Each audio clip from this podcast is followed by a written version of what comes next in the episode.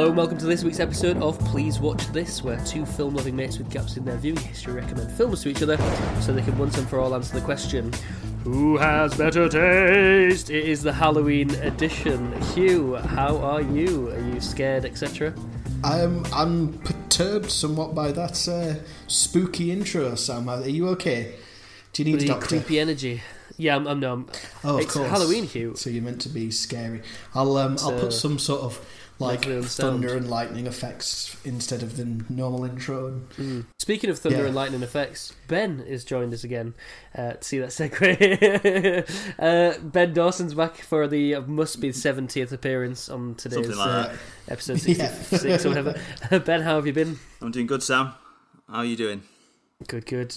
Yeah, not bad. I Had a busy week as we discussed off air. I've uh, moved house and passed my driving test and bought a car. Congratulations. Uh, and that's what half term is for. Thank you very You're- much. you're all grown up now. age of 31. all grown up. I've got a pretend mustache and a car. I'm really living living life like it's 2006. Uh, I w- we all wish that. Absolutely. 2019, quite honestly. I- at this I, um, moment in time. Yeah. Last night I went to bed in a comfortable bed and I woke up aching. That's how much I wish it was 2006 again. now, this is a Halloween special. Uh, ben, how are you a Halloween fan? I know you're a horror film fan, but does Halloween seem hokey and pointless, or do you quite enjoy it? I, I, I enjoy it. I mean, I'm not. Uh, I, I enjoy the fact that you know horror horror is on the agenda. I, I- I'm not a big dresser upper or you know trick or treater or whatever. naked But, filming surprised this me. right now. He doesn't Generally, like dressing. clothes, she's like, yeah, yeah. Up or I, I, down? I, I, don't, I I live alone, so I don't put on clothes most of the time. but- balls have been on everything. Just hope there's no fire alarms. And Yeah, but yeah, O- October's Well, beating October's a, a very good month for me. I mean, I've been watching been watching horror films more than usual, so Yeah, podcast. My podcast um, feed is just replete with some of the normal white guys just watching a horror film and talking about it. The, the losers. Imagine that. Imagine doing that for your podcast. Hugh, what film are we watching this week? Uh, so, on Ben's recommendation last year, we're going to watch the 1982 classic, The Thing. the Thing, which uh, I think I saw probably about ten years ago and loved, and hadn't seen again until. Uh, until this week for this very show. I mean, Hugh. Before we move on, are, are you a big Halloween man? You don't. Uh, you don't strike me as someone who cares Um, generally. Oh no, I like I like Halloween. I think it's cool. It's um, yeah. I just I'm, I'm maybe not like the biggest horror film fan, but I kind of like the whole, you know. I used to like going trick or treating when I was a kid. That was fun. Like dress, I like to dress up if I can. I don't do it very often, um, but I am I am wearing clothes and stuff. just in case. but you do live alone, so Um, probably not all the time. No, the you- I mean my balls have been on a lot of things. Yeah. um, but yeah, I do. I actually do like Halloween, although I don't like. I'm not so keen on like they do kind of in the American sense where they'll like decorate everything. Yeah. it's a bit silly sort of thing, but I kind of like the spooky vibe, and you know, it's that kind of. I don't know. Is it like would it be? You could link it to like ancestor worship. I guess is a great like way of paganism and all that sort of stuff. yeah, it's one of those, isn't it? It's one of those kind of uh, more, I don't know, like Primitive. yeah, visceral holidays, isn't it? It's not all airs and likeness. It's celebrating the macabre, and I quite like that. What about you, Sam? Well, it is and it isn't. I mean, that yeah, that I, I, it, it becomes a bit sort of plastic and chewy eyeballs and stuff. But I've been, I've really enjoyed Halloween since my daughter, basically last year when she was about two and a half, really enjoyed that. Trick or treating was her favourite thing. She was practicing trick or treating for the whole month of October, like knocking on the living room door and uh, in a costume with a with a bus- with a bucket. So this year, obviously, with the restrictions, it's going to be a bit of a pain not to be able to properly trick or treat. But You'll have to just get one of those We'll little buckets on, like um, you know, those things that pick litter up, and just stick it on the end of that. Yeah. and just like I noticed. Uh, I noticed children like being way. scared. Like the, the they like Yeah. the, they like the creepy things a lot more than adults sometimes. Like And would you believe it? She didn't really enjoy the thing. And, I mean, she's, Really? she's this just ball of contradiction. It's like, what do you want, Lily? Do you want to be scared or not? You know. Rob Bottin's put a lot of effort into these. I think you should show The Shining next. I think she'll she'll definitely. she's well, she'll be, she'll be up for that. Yeah, no, we'll, we'll see. We'll see how she turns out with scary things. So, on the mention of Rob Bottin, let's get into The Thing, 1982's The Thing, and uh, as you said, Hugh, we've we've brought Ben on because he's he's a horror man. He was on last last uh, Halloween uh, episode, and he and he probably almost certainly recommended this film to me uh, back at uni.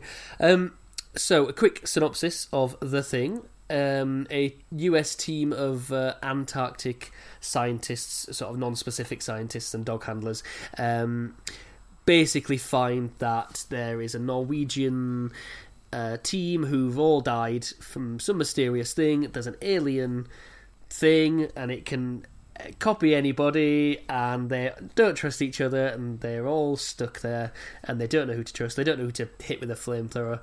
Um, uh, Kurt Russell's in it, along with many other people who are quite recognisable, and it's really all about them figuring out who's been infested, who hasn't, and uh, trying to burn it. I mean, that's basically the plot, I suppose. Uh, ben, anything to add? I think I think that sums it up, Sam. Yeah, it's a pretty simple yeah. premise, but uh, very effective. Yeah, but makes for a, a hundred minute of a rollicking trauma. Um, ben, as the guest, I'll give you the, the first dibs on this. What is it that you love about this film? Why is it such a classic of the genre? Well, I mean, I'd say it's my favourite film. Uh, so when people ask what's your favourite film, I normally say this film. Really, I didn't know yeah, that. Yeah, I knew you loved it. I, wow, that's amazing. Okay, so obviously Kurt Russell's beard, number one. Yes. obviously, uh, Kurt, what else Kurt Russell's beard, it? Kurt Russell's hair, Kurt Russell's sunglasses. yeah, so Kurt, Kurt Russell. His alcoholism. um, chess. mm-hmm. Yeah, he's uh, whiskey drinking. yeah, yeah, I love Kurt Russell. I love I love the atmosphere and the tension the movie creates. I think it's I think it's incredible. Like it's it, it it's it it's got it gives it a depth and a character that most horror films don't have. I think, and mm. um, I think obviously the, the, the special effects are amazing. There's the disgusting, like gross, like physical effects that were like it still look amazing today. I know you mentioned Rob Bottin. Yeah. He like he was only 22 at the time, when he did all these effects. Unbelievable. and he he had to go. I think he, had to go into um, care or something because he was at exhaustion or something. like, he was originally going to play one of the roles as well. no, no, no. Yeah. You're going to have your hands full.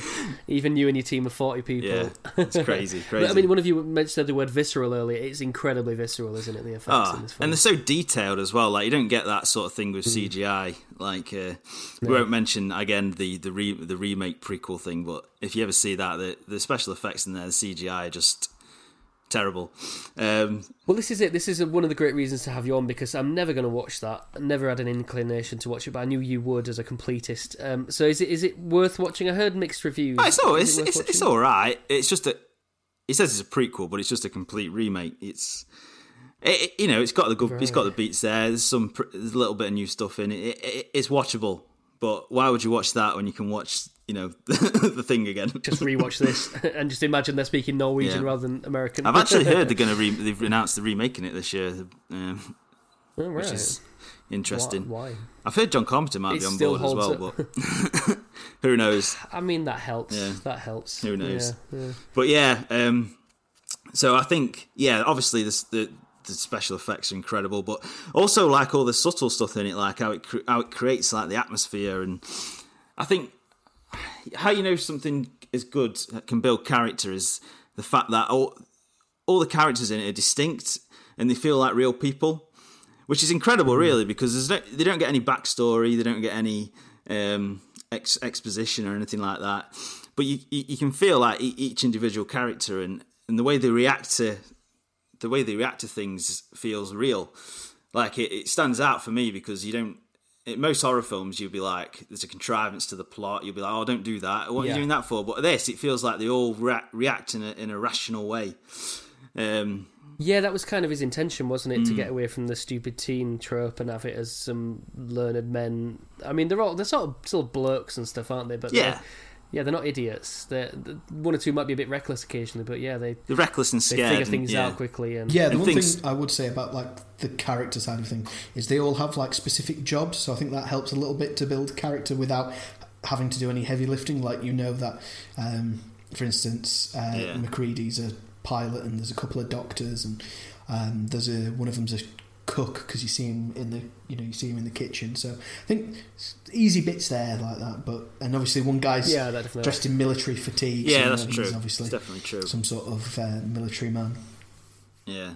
In terms of the dialogue, there's an old screenwriting trick, which is that you should be able to see a, uh, a page of dialogue with a bunch of characters, take away the names, and anybody who knows the film should be able to identify who said each thing. And and as much as I, I agree with Ben that this this film does achieve that, it doesn't achieve it as much as say like a, a sitcom uh, where you know all the characters and exactly like you know a show like let's say Community. You can throw any situation at them, and you know exactly how Annie's going to react, exactly how Jeff's going to react. This one, they're probably less distinct than that, but you're right. I mean, given that there's so little time to give us some backstory, it is very. I would argue they're not ar- archetypes. Maybe Oh yeah. I think. Mm, to some extent, yeah, but they're all still sort of like men at a thing. They, d- they Yeah. feel like real people. yeah, exactly. Basically. yeah, it's, it's great. And I think for me, the the thing that really got me about this film, or one of them, is it's one of the most intriguing big openings to a film I've ever seen. You know, just to see a helicopter shooting at a Hmm. dog, and you're like, what, what, what you know, and um, you sort of you sort of believe that they're not just hunting a dog, and then to see it from their perspective, and then comically. One of them gets shot and one of them blows himself up. It is hilarious, and you're like, "Oh, right, okay." So they can't explain it. I thought, there's, "Is there going to be a language barrier here?" No, they're just fucking dead. uh, I think it's really working. Yeah, and then the creepy, uh, the creepy soundtrack. Ennio Morricone top, as well, I which I, I didn't realize until I Bum, rewatched bum. it and saw the uh, yeah. Bum, He got a, got a Razzie award. Oh, he got a nomination for a Razzie. And then, as you probably read in the IMDb, uh, some of his unused score was used in the Hateful Eight, for which he won an Oscar. so times have changed on any American. Yeah, also a great, good film. Good film as well. Uh, any, any other any other key things you love about this film? Um, yeah, I mean, I, I really like the, ambig- the ambiguous ending as well. I think, uh, I think it leaves on a on on a, on a note. You know, I don't think I don't think there's any other way they could have ended No, it. satis- and you're a man who loves an ambiguous ending like that, and and because there's there's so much Yeah, there's so many clues for every single person, whether it's like MacReady's um, boiler suit or whatever being ripped, you know, and all this sort of stuff. Uh, and and yeah, Yeah. you, it's just like you could. And then of course there's the this thing of well, you can see his breath, but you can't see the other guy's breath, so therefore the other guy. Um, but turns out that was just a technical issue.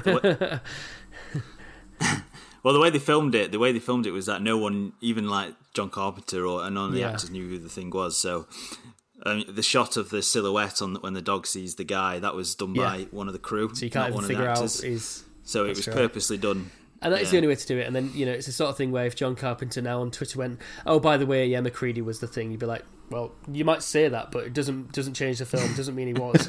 you know, you can do what you like." Some people, uh, some people consider the video game as canon, which I think, uh, which I think goes into the fact that Mc- I think MacReady at the end is the thing of the video game. Spoiler, spoiler alert to the video game. Oh man, I was about to play I was just about to get my Jesus. Xbox. yeah. PS2, Xbox. PS2 Oh, well, I best classic. just play FIFA 21 a little bit more.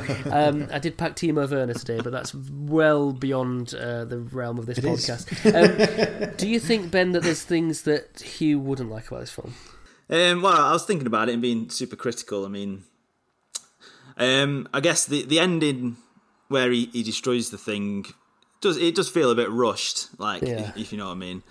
Um, there's not much uh, like build up to that point. Um, It does make for a great you know, I give it a punchline, doesn't it? It does make for a great punchline. I was reading someone said uh, that there's a parallel between where he loses the chess Right, match at the start and he blows the computer up and the thing outplays him so he blows the, the whole camp Fuck you. I thought that was a nice, nice thing. Yeah, um, I'm not sure I feel like the ambiguous ending or whether it'll frustrate him a bit. Um, and also the fact that you don't know who's the thing and there's not really many answers. It might be you might find Mm. yeah, bit, it's, it's come up a few as well. times. But I hope It's comes up a few times where it seems like Hugh wants a more um, unambiguous, tied up in a bow ending, and I think for another thing is it can be a bit slow in that it sort of unravels rather than hits you scene by scene. There's obviously plenty of uh, Oh, high impact scenes, but it does just seem to slowly unravel, um, and you could probably cut out 15 minutes, 20 minutes of it. Uh, but not miss out Yeah. on some important stuff.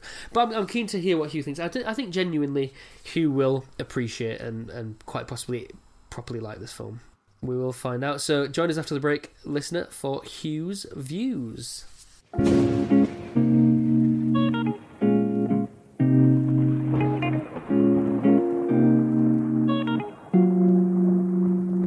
Hello, and welcome back to Please Watch This. We are now ready for Hugh's views. Hugh, as is customary, what did you like about the thing? Well, so this is a very, very tense film, isn't it? Just It it's from pretty much as- from pretty much that scene when the the dog thing goes into the kennel and starts splaying out like a flower that made Yeah. of blood. just the yeah, just the tension is just ramped up and ramped up and. You know, it, it, oh, it's this film's amazing. it's Oh, so good, good, yeah. it's incredible. yeah, I just wasn't expecting it to be as good as it was. To be brutally honest, Fantastic. you know, like we spoken, we well, we've spoken before, haven't we? Where um, you feel like you know because you've seen because it's like in the cultural consciousness, you've seen the end of films before. Yeah. so- and you mentioned last week you basically have seen this film in the sense of you know what it's all about and stuff. Yeah, so I kind of thought I knew what was going to happen, but it turned out I didn't really. I just, I just literally knew. Like when the end came, I was like, "Oh, we're at the end. Oh, this is the end bit." Yeah, right, yeah, right, yeah. Um, yeah, like I said, the atmosphere and the, the paranoia. I, I must admit, I thought in terms of actual like plot design or narrative, I thought you would kind of be able to figure out as an audience member who the thing was. I thought it was more of Yeah. like dramatic irony that the the audience, the the cast or the characters, they don't know it, who the thing is, but you don't know who the, but you just don't have a clue in this film. Like I was trying to work it out, and I was convinced. I mean, convinced Clark was the thing at one point, and then when he gets shot, and you're like, oh, he's he's just a man who's just Oh. died. He did a very- He's a man who did a very stupid thing and is now mm. dead. I guess Yeah. that But makes you a when- murderer, when- doesn't it? yeah, exactly.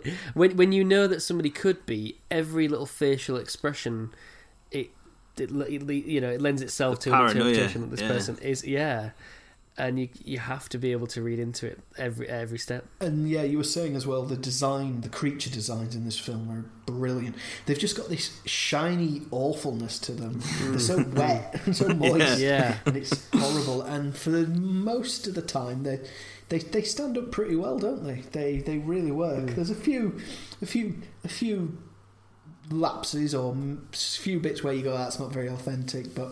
Yeah, most of it you're just like that is incredible because it's all shot in camera, and Mm. yeah, it's none of this CGI floatiness or matte texture Es- that you get sometimes. Especially when it's like a human face as well. They've obviously got stunning models and things that they've made to then morph and turn disgusting. yeah, it's it- it's a weird one with practical effects because on a one hand they look amazing, but on the other hand they always, and this is the problem every film has, and it's not just a thing, but they also kind of do look like they've been made, if that makes sense. Yeah, yeah. Mm. Like at no point do you ever, f- and I think maybe that's maybe why people use CGI because CGI can sometimes feel more realistic. I think than It's- when it's done right. It can like there's a scene in this film where the tentacle comes out and grabs the detonator box. Yeah, And yeah. it's clearly done in stop motion. Where I was like, oh, just a little bit of CGI there with the tentacle would just look would just work.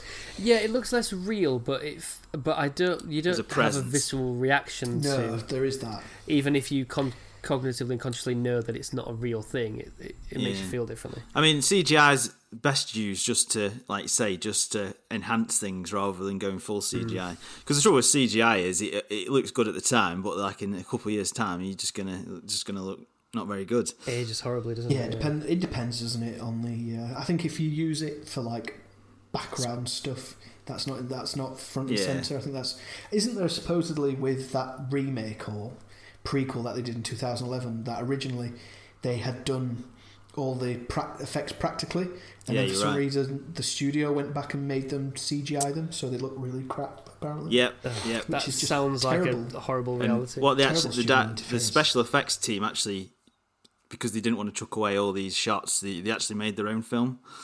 They're ba- hmm. using all those Oh, special right. effects, which is na- narratively it's not the best film, but it's still it's still it's still worth watching. And it's such a shame because it would have been it would have been re- it would have made the film a lot better. Yeah. Um, but I think what makes this film a really good film is it's the the feeling of paranoia and tension.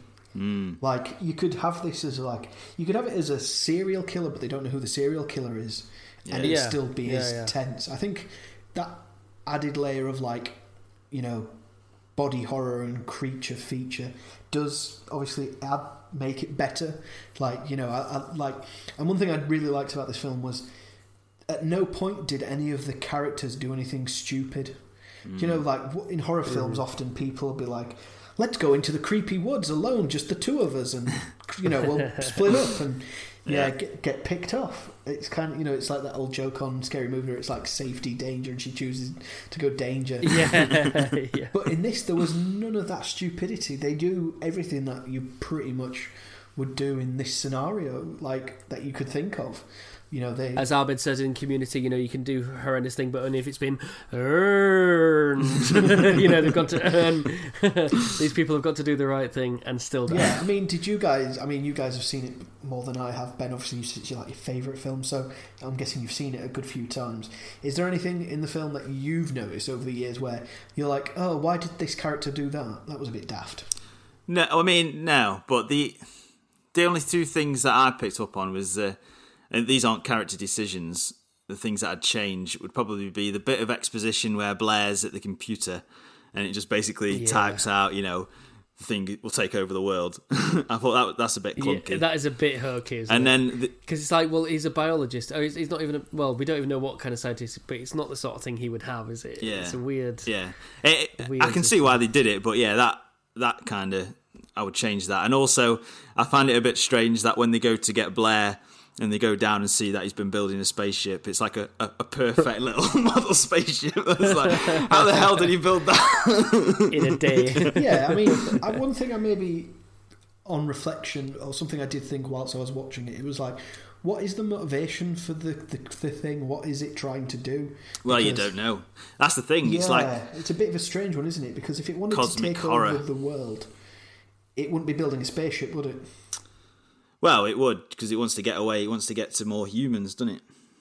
Yeah, you, I suppose. But could it not just fly a helicopter Well, or jump in like like I said when they leave? But that's but that, One of the, it it's uh, immaterial, isn't it? You're not sat there going, oh, "I wonder why the th-, you know eating What- your popcorn." Going, yeah. why is the thing trying to kill One- these people? Would it one not of do the, better uh, if it did X, Y, and Z? One of the interesting theories that I quite liked, I mean, I don't believe it, but it said that the reason that they can't contact the outside world is because the thing has already taken over the outside world and they're the last ones alive. Oh, I like that. No, I'm not convinced myself. No, I, I'm not convinced that's true, but it, No, it's a I'm- I'm good, it's a nice little there. theory. I thought they were just trying to contact other like Arctic bases, Hmm. Antarctic bases, and they had already been done over by the thing. I mean, that bit where they go to the the other the Norwegian base is brilliant, isn't it? Yeah, when you just see And the uh, what's happened and they're trying to piece The it dead together. guy and his frozen blood off his wrists. It's all. I mean, that does whet your appetite for a prequel. I mean, Yeah, that's to what the prequel what is happens then. really. It's, it's really Yeah. contrived into you know set that up. and the actual, Oh, actually, the sequel ends with uh, this prequel ends with the dog running off. That makes sense, and I, I, I was really tempted to watch it, but I just, I just thought, well, it can't be that good, and I don't know, you know. It's What would it add to cynical- it? What would it add to your appreciation of this film? I think is the real. It's Yeah. basically the same film, and there's a really good video on YouTube That's it. showing like showing how the thing does it and how the remake, the prequel, does it, and you know why the prequel got it so wrong and why it, it, it's a lot to do Well, with like it, yeah, characterization why- and that sort of thing.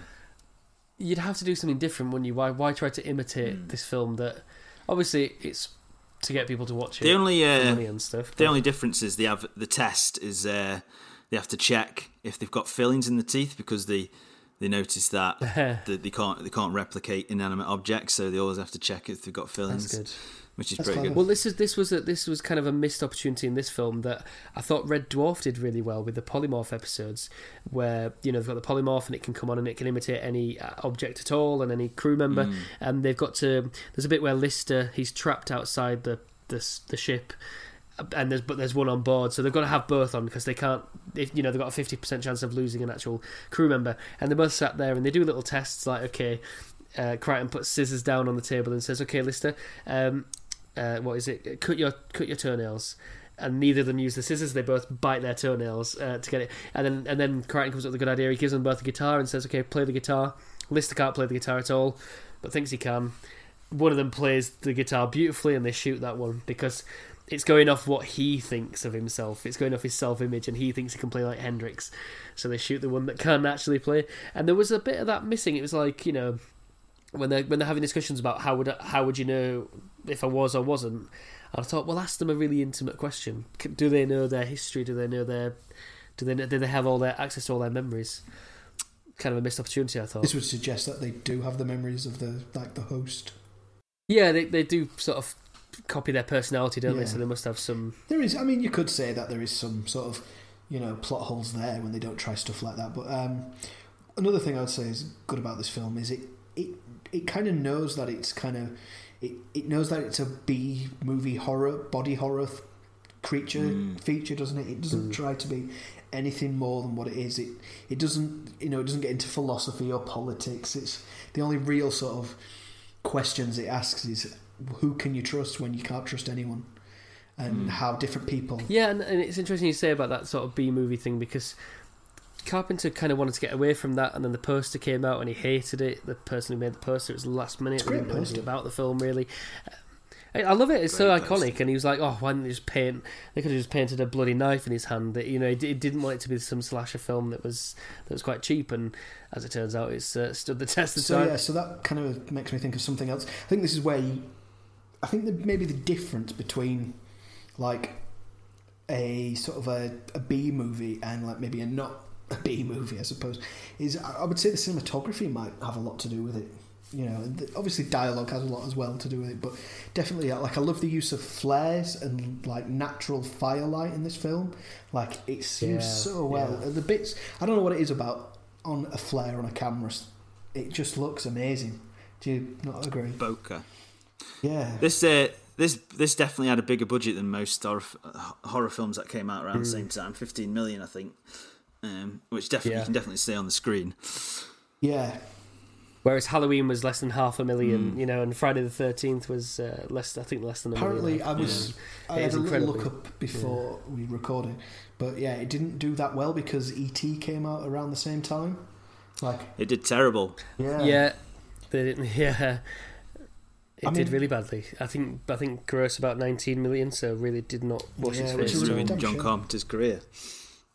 it's mad, and it's possibly his best film. Well, you Ben would presumably say it is his best film because it's your favourite film. I mean, it must have made its money back on like Unbelievable. video and DVD sales by now, though. Surely, Oh, definitely. I would hope yeah. so. I would hope Imagine. so. I mean, I, I spent two quid on it. and that would So, have been I'm still yeah. contributing. And somebody would have spent like twelve quid on it before then. You know, if you bought it second hand. So yeah, I Mm. mean, they've just re-released it and on 4K, not well, maybe not 4K, but Blu-ray anyway. mm, really. So it's got to be uh, it's got to be making money if they do a re-release. yeah. Eventually. So, but I think yeah, eventually. But I think that's a big part of like the cinematography is incredible in this film. I thought, um, Mm. and like I said, it, knowing what it is means it does it. I always think a film that knows what it is, and it knows what genre it's operating in, and it, it knows how to test the limits of that genre rather than trying to be all things Mm. to all men. This is just it's a horror film with a, a, a disgusting transforming creature that's picking people off one by one. that's all you need to know. Um, I am curious if it's like got because I know that the it's based on an original film from the fifties. So I'm wondering if that's one of these films where it's like it's a metaphor for communism or something like that. Like Well, it's actually um, it's actually based on a short story. The the the thing from another planet in the 1950s was based on that, but this Hmm. goes back to what the, the short story was about, the shapeshifter. Whereas the thing from another planet is just a standard monster film with none of the shapeshifting stuff in. I see. I It's still, see. it's quite it's still quite a decent film if you if you like that sort of 50s sci-fi stuff. yeah, I've not seen it. Have you seen it, Ben? Yeah, I've seen it. Yeah. Oh, you have. I, uh, Wow. Howard Hawks. Howard Hawks actually hated this this as well. the direct, the original director of uh, the Thing from Another Planet. That's right. Yeah, it got so much hate. And Vincent Canby, who we've mentioned a couple of times before, I think he called Empire Strikes Back uh, about as personal as a, a Christmas card from a bank. he uh, he didn't like it at I all. love- I'll get into I a lot of the critics because we are going to. About as personal as a Christmas It's card very from a biting, isn't it? Very, very witty. Um, so I, I'll tell you what, Ben. We'll we'll have to Ben. We'll have to get you on an episode with Dakota, our friend Dakota from Contra Zoom Pod, because he's um Yeah. he's seen all films as yeah, well. That'd he be, has that'd be a seen. good Yeah, show. very, they should start, they should start their own podcast for like one other person who's seen all the films they've seen. Um, and, and then the final thing that I like about this film is, and it's and it leads on to maybe things I didn't like is it's got such an ambiguous ending. it's so Yeah. ambiguous. It's like, well, is is is uh, Child's the thing? Is is he? Isn't he? I don't know. um, and I did like that. Now, but at the same time, I didn't not like. It's not that I didn't like the ambiguity. I quite liked the ambiguity of it. What I didn't like is I feel like this.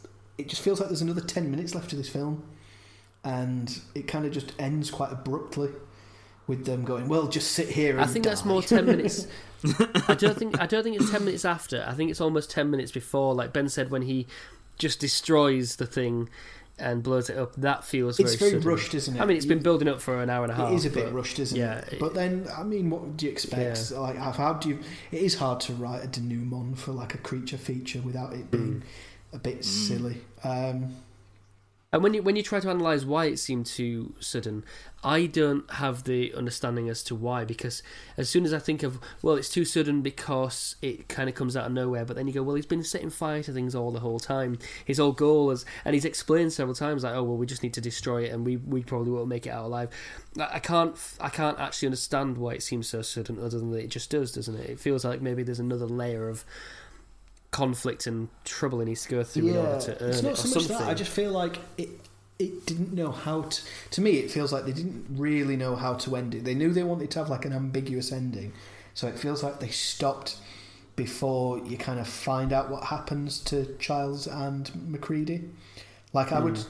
like Well, to, me- I think yeah, if this fair. film had done well at the time, I think you definitely would have got like a sequel, and you would have seen what happened to Yeah. if either of them was the hmm. thing, or even if like I, I think for me, like not to preach or pitch or anything, but I would have. It's got this has got the hallmarks of.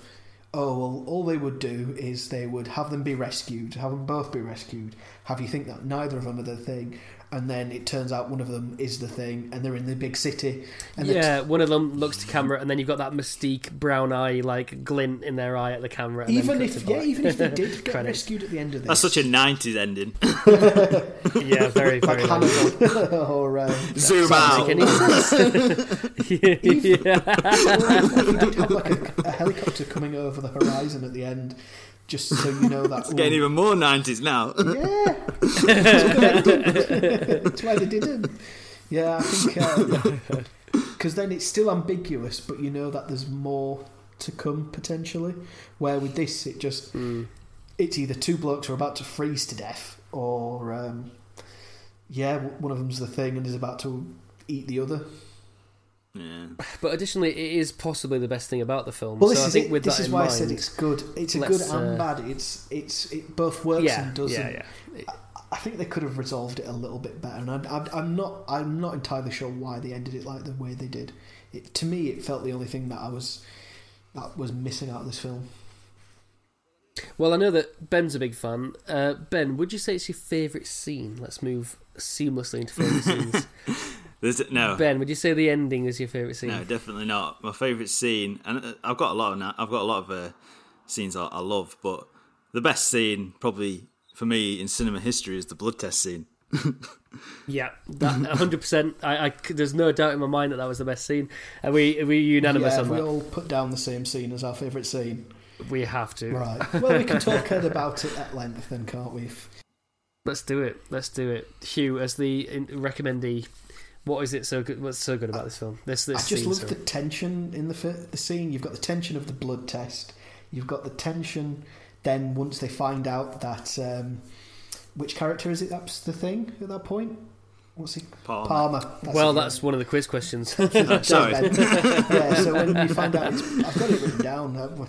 When you find out it's Clark, yeah. When you find out Clark's the thing at that point, Yeah, when you- uh, You find out it's MacReady. yeah, when you find out, and then the creature changes, and then it's attacking people, and um, it's is it Lieutenant Garry, um, uh, Childs, and is it somebody else? Who like This is pure they're all nonsense. well, they're tied to one another, aren't they? Right next to the thing, yeah. and they're like, "Ah, get me out!" You know, they're trapped essentially. It is a bit annoying that he's like he's struggling with the flamethrower, and then he's like, oh, quick windows. Now you use the flamethrower that you've had this whole time. And then he's like, and then he just can't. He's so scared that he gets his head bitten Yeah. off. That's a bit irritating, but Yeah, but he it's gets wonderful ragged all around the, the room.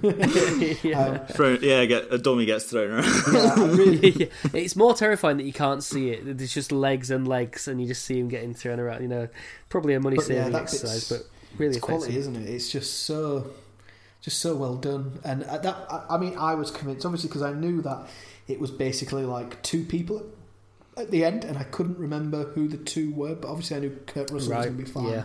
But I didn't know who was with. I couldn't remember who was with him at the end. So to me, it was like all those people were up for grabs, and I was like, they're, they're all going to die. Those people who are tied up. Yeah.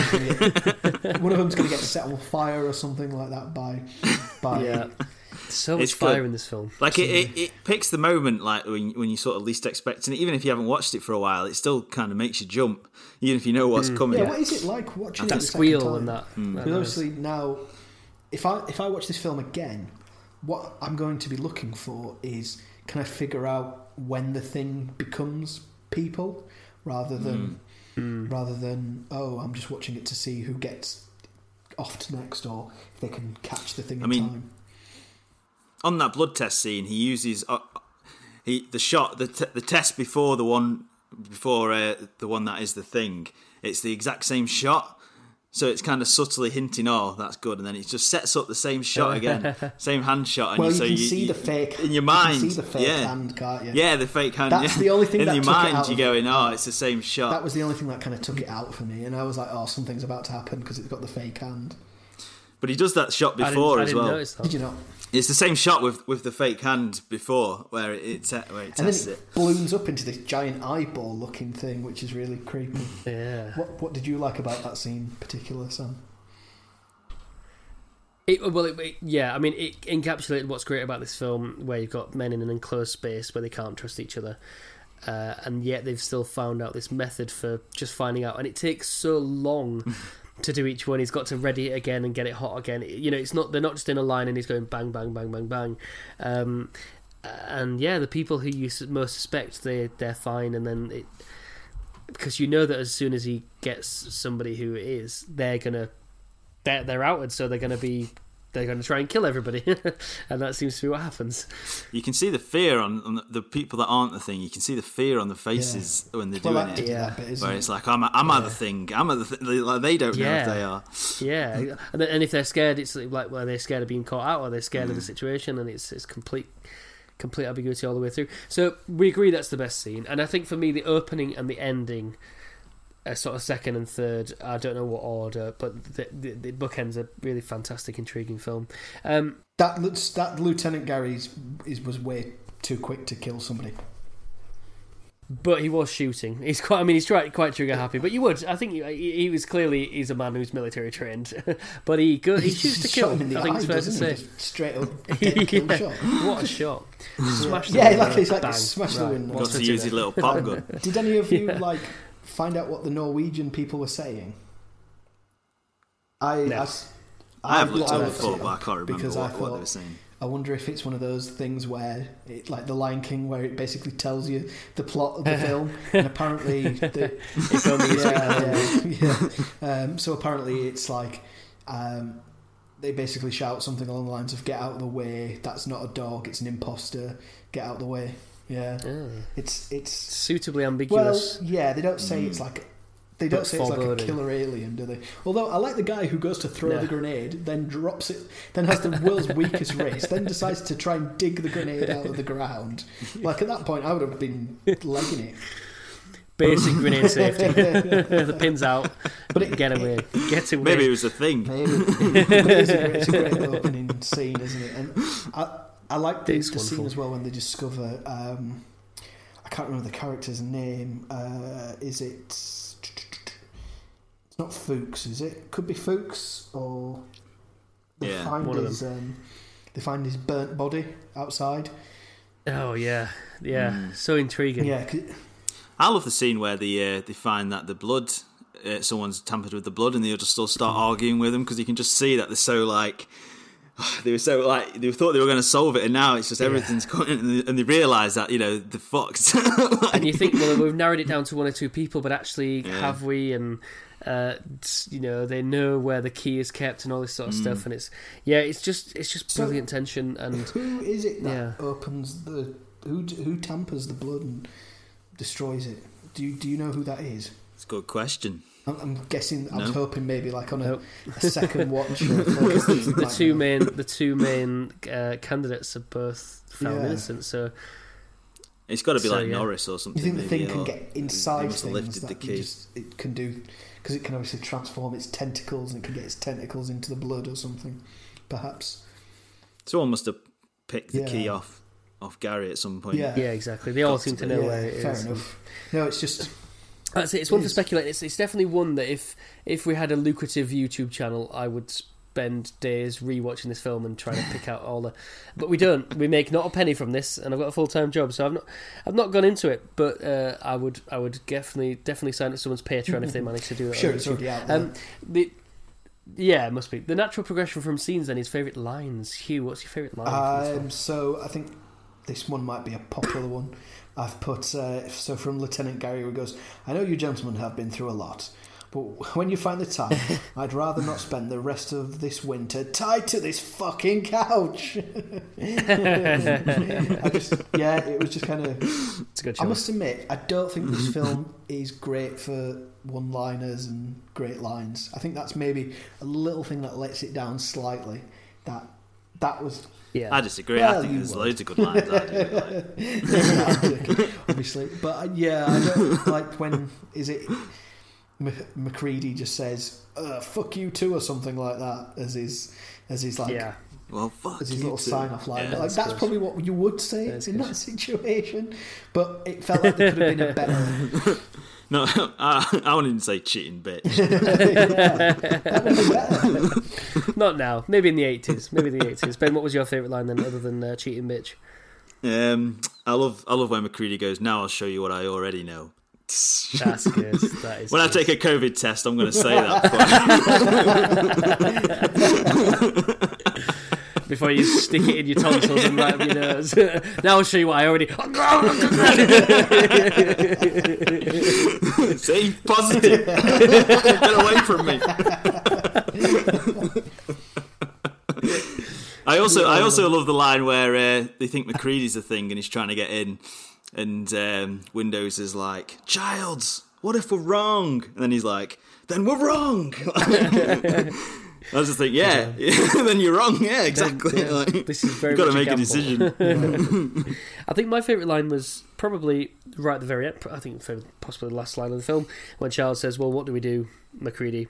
Why don't we just wait here for a little while, see what happens?" It's just Yeah. such a good, good ending, and you know, and there's again, there's lots of other ones. MacReady saying to the gang, like, you know, some of you can't be the thing because you've all killed me by now. Charles says, "So mm. how do we know who's human?" If it was an imitation, a perfect imitation, how would you know if it was really me? And other than reminding me of Carl Pilkington when he's asked about, you know, if if cloning was a thing, he'd be like, and he says, "How would I know which one I was?" Other than reminding me of that great line, it was great. It was a great question because it was, yeah, that reminded me of Red Dwarf and Polymorph and all this sort of stuff. Yeah. And it's the crux of the film, really. So yeah, this is um, a great film, and what we're going to do now is have a little break, and we're going to try and quantify Hugh's views a little bit, get some critics, and get a little quiz in there. So join us after the break.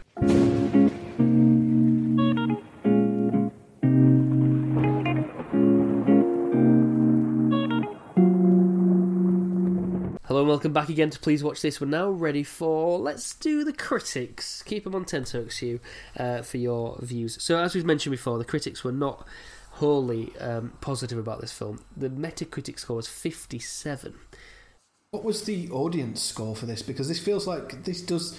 This feels very much like a cult classic, doesn't it? Where the critics might not have been over impressed because, you know, it might they might see it as a bit. I don't know what would they criticise it for being unoriginal. Well, I'll I'll, I'll Yeah. cover that. Well, that's the thing. It was it's like when you look at the top critic responses, it's stuff from the last ten years. When you look at the worst, it's stuff that was contemporary. Um, I mean, the IMDb rating is eight point one out of ten. Quick math tells me that's eighty-one percent. Quick math. uh, but the Metacritic 57, and and it was it was really just some of it was blistering. I mean, um, David Ansen of Newsweek called it an example of the new aesthetic, atrocity for atrocity's sake. Alan Spencer for Starlog said that John Carpenter was never meant to direct science fiction horror movies. He's better suited to direct traffic accidents, train wrecks, and public floggings.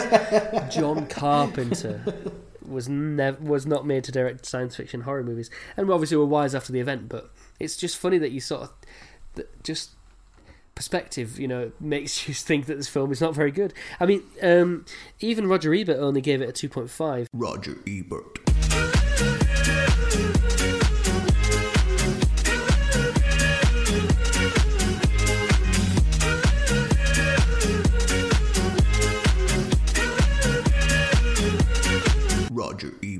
He said, I like being scared, and I was scared by many scenes in the thing, but it seems clear that Carpenter made his choice early on to concentrate on special effects and the technology and to allow the story and people to, com- uh, and people to become secondary.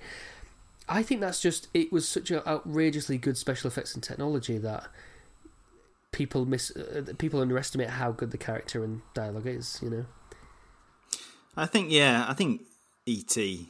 coming out two weeks before, people were still riding that wave, I think, as well, which it's difficult to say for sure. But have you read have you read Roger Ebert's review of E.T.? No.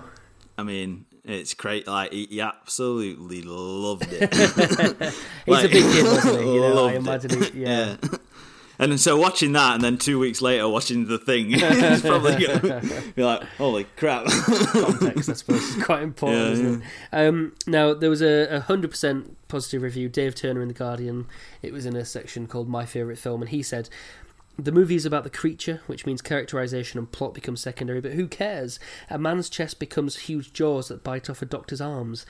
A head disengages from a torso, sprouts legs and eyes on stalks, and then scurries off. A hairless, slimy dog head explodes from a man's chest. Throughout the thing, man and creature merge in horrific, bloody contortions that would give Hieronymus Bosch nightmares, and almost everyone dies horribly. Brilliant. uh, he liked, you know, and again, I, I completely agree with that. That's the that's the selling Yeah. point of this film, and that's what means it will be known for decades to come. It's actually uh, opened the same day as Blade Runner as well, which got Yeah. bad reviews. But Yeah, then well, when you put it in Also, an ET cult classic. context, then you go, oh well, that makes sense now, doesn't it?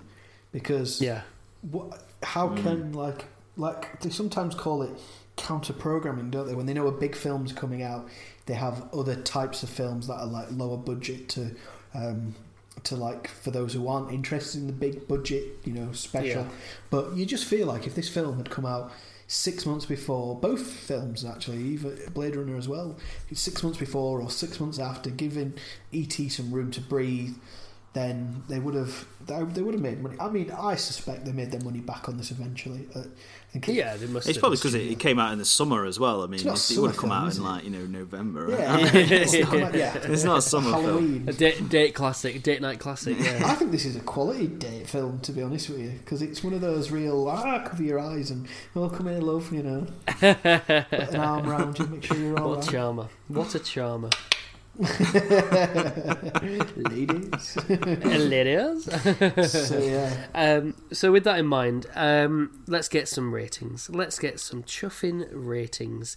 Um, ben, I'll start with you. I think I might know what you're going to say from this. How many? I don't know. Let's go for um, uh, chests that become huge jaws that bite off a doctor's arms. Out of ten, would you give this film? snappy Sam, I like it. Witty. Ten. yeah, yeah, I thought so. Take all ten digits. if it was a, Yeah. if it was out of eleven, would you go for eleven? I mean, is it perfect? For me, it is. For me, Yeah. it's it's a perfect film. How old were you when you stuff. first saw it? Four, About, four years uh, old. I mean, it's best to up. Now, I think I, I was thinking about this earlier. dogs. I think maybe fourteen or fifteen. I think. yeah, think. see, I really Yeah, after I, fif- as soon as I started watching this, I got about maybe forty-five minutes in, and I was like, oh, I really wish I'd seen this when I was like maybe 12, 13, 14, Yeah, Yeah, oh, Yeah. definitely, massively. So, Hugh, how many hair, hairless, slimy dog head exploding from a man's chest would you give this? out of 10? again with so crisp and clean and straight to the point. Um, so as you know, I always like a film that works within its own parameters. You know, like a lot of good Mm, comedies mhm. do that. So for me, for this, it's it's probably a nine out of ten. fantastic. Wow. Yeah, that is it- is one of the most positive reviews we've had. Well, That's it, it was quality. I loved it. I'm so annoyed that I haven't seen it sooner. Yeah, I didn't realise it was this good, to be honest with you, because it is more. It's almost there's almost two films happening in this film. I would say you've got the you've got all the horror body shock sort of stuff. That's like the sort of gory element to it, but you've got that tension, which Hmm. is kind of what makes the film a lot better. I think. You know, if Agreed. it isn't Agreed. just I, I, and I agree on your rating. I think I'd give it a nine. Slimy, hairless dog things um, out of ten as well. Yeah. It is just But it's such not- a good film. And, it's not like a typical like action film or horror film where it just moves from like one action scene to the next action scene to the next action scene. Mm. There's actually quite long bits in this film where nothing really happens, but a lot happens. There's a contrast. Yeah, there? Contrast between the, the crazy bits and the and the slow. yeah, because that's what it'd be like, I imagine. I think that's what's missing from modern modern cinema, Hmm. in my opinion. Yeah, and maybe that's where you get your character development, isn't it? Um, Yeah, and like I said before, it unravels rather than being scene after scene after scene. It, yeah, it is more novelistic, I suppose, in that sense. And it's and that's what you want for tension. You, you need you need you need quiet bits Here's a question for you both. Do you think Childs really went off to because he saw a flare? Or, He's very awkward about it, Yeah, isn't he? Like, so. Oh, like, it went off. Go? He's like, I saw a flare. I, And Kurt Russell's just like, oh fuck. yeah, he's like at that point, you might as well just shoot him as well. I, don't, I mean, I don't trust any of them. I think that's fair to say. Yeah. Um, should we get onto a quiz then? See, uh, see if we can trust Let's your trivia knowledge. Um, I've gone, I've gone for six because some of them are too easy, and I, I suspected we'd cover them in the, in the over the course of the show. But I'll just stick to the six.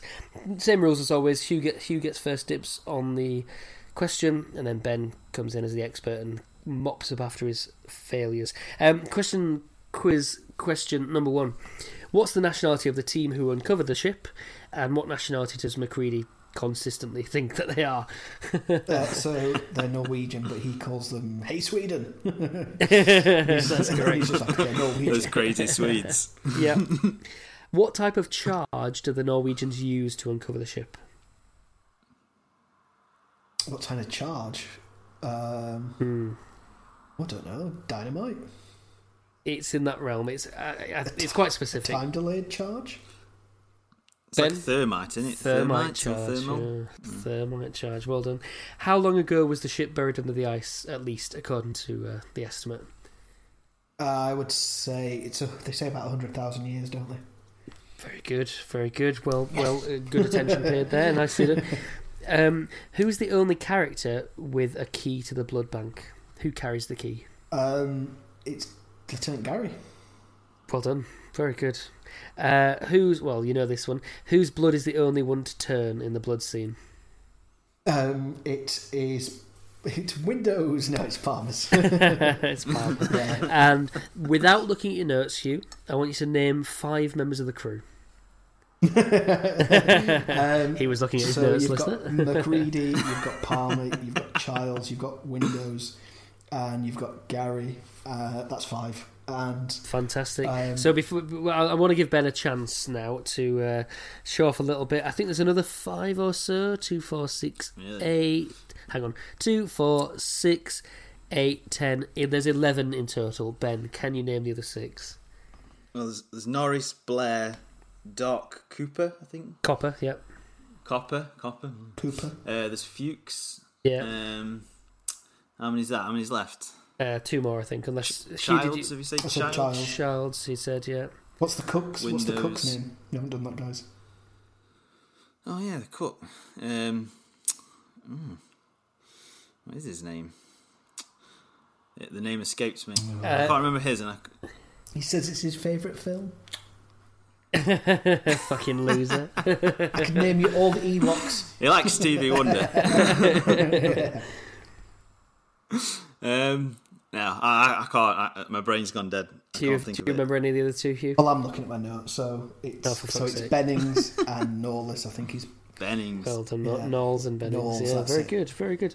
Nauls, So Hugh, you scored that's very well. I think five out of six, probably. Yeah, five out of six. yeah, Terrific, terrific, score that Hugh. Uh, Harry Redknapp would say he's come right in out of the box there. Great signing. He's top, terrific. top, top film, top film. Yes. Uh, so Hugh, obvious question: Would you recommend this film? No, Yeah, just Fantastic. Obviously, uh, yeah, of course. Yeah, why wouldn't I? Yeah. It's, Superb um, film, fantastic stuff.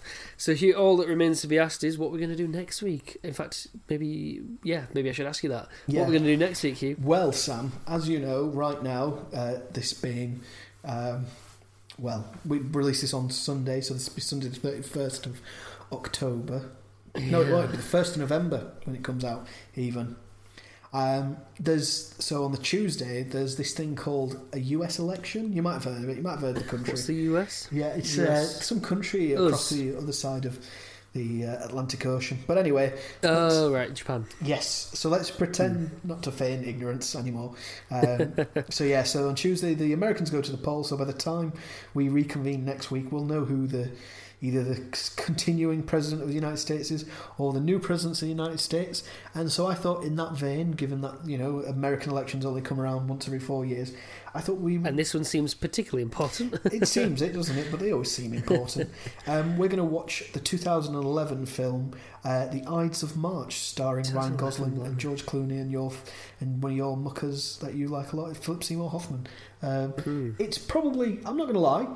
Now it seems a bit out of date because the it, Are they all quite respectable politicians? yeah, you know, it- yeah, they didn't predict Trump, but um, it's a, it's it's it's in keeping with the times. So I thought we might go with theme. So we'll do that next week.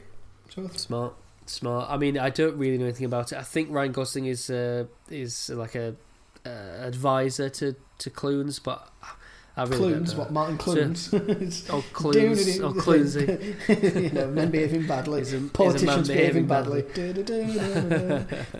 Uh, so yeah, I'm, I think I'm looking forward to it. It's a great you think you're looking forward to it? Yeah, I think if it was a more it.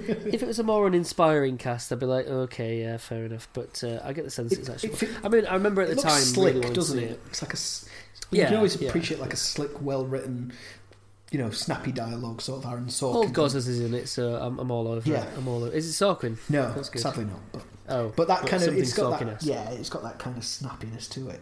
It's at least trying to be Sorkin. Isn't well, everything was trying to be Sorkin in 2011, wasn't it? After the Social Network. Um, but yeah, so that's so that's next week. Looking forward to it. So we can either I, I celebrate also or commiserate. absolutely. Uh, now, Hugh, if they want to get in touch with the show and tell us, you know, who's infested and infected, uh, how could they do it? So what they need to do is they need to bury a hundred thousand year old um, alien ship under the ice in Antarctica. Um, Do they have to do this hundred thousand years ago, or they find one that's hundred thousand years old and then do it? preferably a hundred thousand years ago. Class, yeah, of course. Yeah. So course. if they can also invent a time machine and go back hundred thousand years, that'd be great. Helpful. Would be Yeah. very helpful. I feel. I, th- I think it'd be Mm, helpful in many other ways other than just for emailing the show. But yeah, and then once that ship's discovered, they need to get back down to Antarctica, maybe join some sort of research facility or you know uh, operation, and then from the base that they're working on Antarctica, they could email us in and be like, "This is what I think of the thing." Seven Yeah. out of ten. No, that I don't agree. sounds, um, Or- yeah. Right. Yeah. If that all seems a bit cumbersome, Well. um, if you've got an internet connection or a hotspot of a friend, you can go on social media on Instagram, Twitter, and and all Facebook at Please Watch This Yeah. if you want. Oh, please, excuse me, Please Watch Pod. Yeah. Please Watch And Pod. the email is please watch this dot pod at gmail.com because I didn't actually say it. Because usually you go, No, well, if they haven't got that, it's what can they do? And I go, oh, well, here's the email. But we didn't do it this week. Um, I just thought that that seemed the most obvious uh, route for them, Yeah. really. Uh, ben, if they want to get in touch with you, presumably they sh- they can't. they shouldn't. Yeah, shouldn't. probably not. Probably best not. Yeah. You know, Care of, care of. Please watch Yeah, this. just get Yeah. in touch with us Yeah. and we'll pass it on. Uh, if they want to recommend any films that I might have not seen, Good luck. yeah, good luck. Is that, yeah. I'm And always- may I'm God all- have I'm mercy on their souls. Although I found a film Ben has not seen, listeners. He hasn't seen Yeah. Charlie Wilson's War, so you know there's hope loser. for us yet. Absolutely. Uh, so with that, Ben, uh, we are we are very grateful. I'd say eternally, but you know, finitely grateful Yeah, uh, for you giving up another evening to um, Talk to watch a great film with with us us, yeah. always a about it. pleasure. yeah, Absolutely, and we'll get you on pretty soon, I reckon. Pretty soon. yeah. All right, listener. Wow. I certainly love you, Ben. How do you feel about them? Yeah, they're all right. Good. Yeah, Nice, Phew. nice Ben. I like, I like where you're going with this. Yeah, yeah. I'm with Ben. Yeah, they're all right. Yeah, they're all they right. smell They're all right, mixed don't they? bag. When you meet them, you know, they, Well, you know, um, yeah, I think we'll see you next week, guys, won't we? Talk at you next week. Bye.